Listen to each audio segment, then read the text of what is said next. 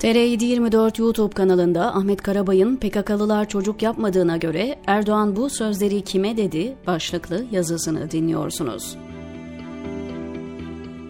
Cumhurbaşkanı Erdoğan dün AK Parti grup toplantısında CHP'den istifa edip Memleket Partisi'ne oradan da ayrılıp bağımsız kalan, şimdi ise AK Parti'ye katılan İzmir Milletvekili Mehmet Ali Çelebi'ye parti rozetini taktı. Asıl konuya geçmeden önce Mehmet Ali Çelebi'nin siyasi yolculuğunu kısaca hatırlatmakta fayda var. Çelebi 2008'de Ergenekon soruşturması kapsamında tutuklandı. Şimdi kendisi gibi AK Parti'ye katılan Kezban Mere ile Hastal askeri cezaevinde evlendi. Çiftin nikah şahitliğini ise CHP lideri Kemal Kılıçdaroğlu, o dönem Barolar Birliği Başkanı olan Metin Feyzioğlu, İstanbul Barosu Başkanı olan Ümit Kocasakal ve Çelebi'nin avukatı Celal Ülgen yaptı.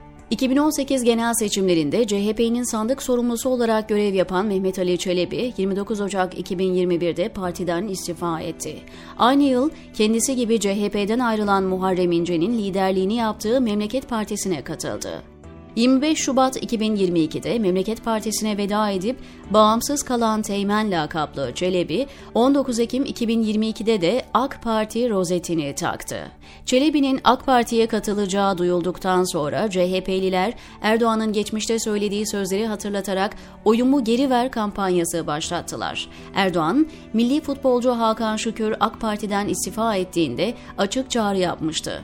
Bir partinin bayrağı altında seçime giriyorsa ondan sonra o partiyle hareket edersin. Ayrılıyorsa da sadece partiden ayrılmaz. Eğer dürüstse o zaman milletvekilliğinden de ayrılırsın.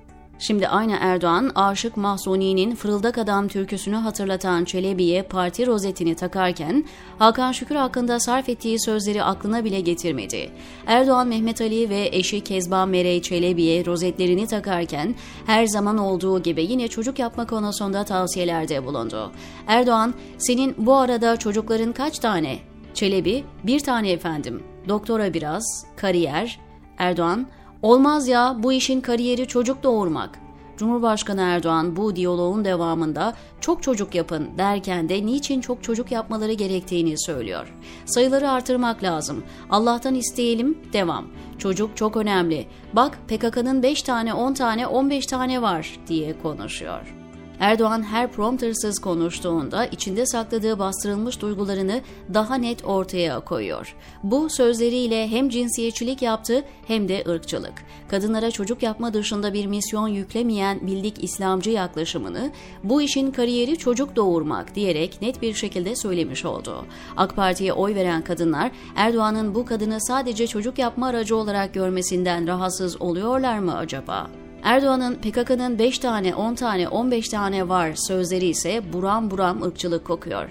Dağa çıkan PKK'lılar kendi jargonlarınca askerlik yaptıkları için evlenmiyorlar. Dolayısıyla çocuk da yapmıyorlar. Olsaydı PKK'nın en mahrem toplantılarına kadar sızan devlet, şimdiye kadar ne kadar çocuk yaptıklarına ilişkin sayfalar dolusu raporlar yansıtırdı medyaya. O halde Erdoğan'ın bu sözlerden kastı en yumuşak yorumla HDP seçmeni, daha geniş anlamıyla da Kürtler. Kürt nüfustaki hızlı artış Milli Güvenlik Kurulu toplantılarında defalarca gündeme geldiğine ilişkin haberler daha önce medyada yer almıştı. Ama bunun bir tehdit olduğunu kamuoyuna açık bir şekilde ilk kez Erdoğan dile getirmiş oldu. Bu konudaki en net ve ayrıntılı haber 18 Aralık 1996 tarihli Milliyet gazetesinde yer aldı. Gazete, MGK Takip ve Yönlendirme Kurulu'nun 20 Kasım 1996 tarihli Sorunlar ve Çözüm Önerileri başlıklı raporu raporunu yayınladı. Çoğunlukla Kürtlerin oturduğu bölgelerde doğurganlık oranının diğer bölgelere göre çok yüksek olduğuna dikkat çeken raporda, gelecek yıllara göre Kürt nüfusunun toplam nüfus içindeki oranına ilişkin projeksiyonda yer alıyordu. Rapora göre 2010 yılında toplam nüfusun %40'ına ulaşacak olan Kürt nüfus 2025'te toplam nüfusun %50'sini aşmış olacak. Kürt milliyetçiliğinin canlı tutulmasının Türkiye için çok büyük tehdit oluşturduğuna vurgu yapılan raporda bazı çözüm önerilerine de yer veriliyor. Bunun için bölgede nüfus planlaması seferberliği elzemdir. Az çocuğa prim ve çok çocuğa vergi gibi radikal önlemler gereklidir. Bölgedeki imamların %90'ı, gardiyanların %80'i, öğretmenlerin %43'ü Kürttür. Oysa bölge halkından personel istihdamının makul oranda tutulması gerekir. MGK'nın söz konusu raporunun üzerinden 26 yıl geçti. TÜİK'e göre Türkiye'nin nüfusu 2010 yılında 73 milyon 722 bin, 31 Aralık 2021 itibariyle ise 84 milyon 680 bin olarak açıklandı. 1996'ya göre nüfusumuz 59 milyon 442 binden bugüne 25 milyon 417 bin artmış. Ancak TÜİK istatistiklerinde etnik kökene dayalı bir veri yok. 2010 yılını geride bırakalı 12 yıl oldu oldu. Kürt nüfus %50'yi geçecek denilen 2025'e ise 3 yıl var. MGK'nın bu raporunu doğrulayan bir veri ortada yok. Ama Kürt nüfusunun bölgede artmasından çok batıya büyük şehirlere göç etmesi ve burada artarak sosyal hayatta etkin olduklarına ilişkin kimi raporlar yayınlanıyor. Bunlar da bir sorun olmaktan çok entegre olduklarını ortaya koyuyor.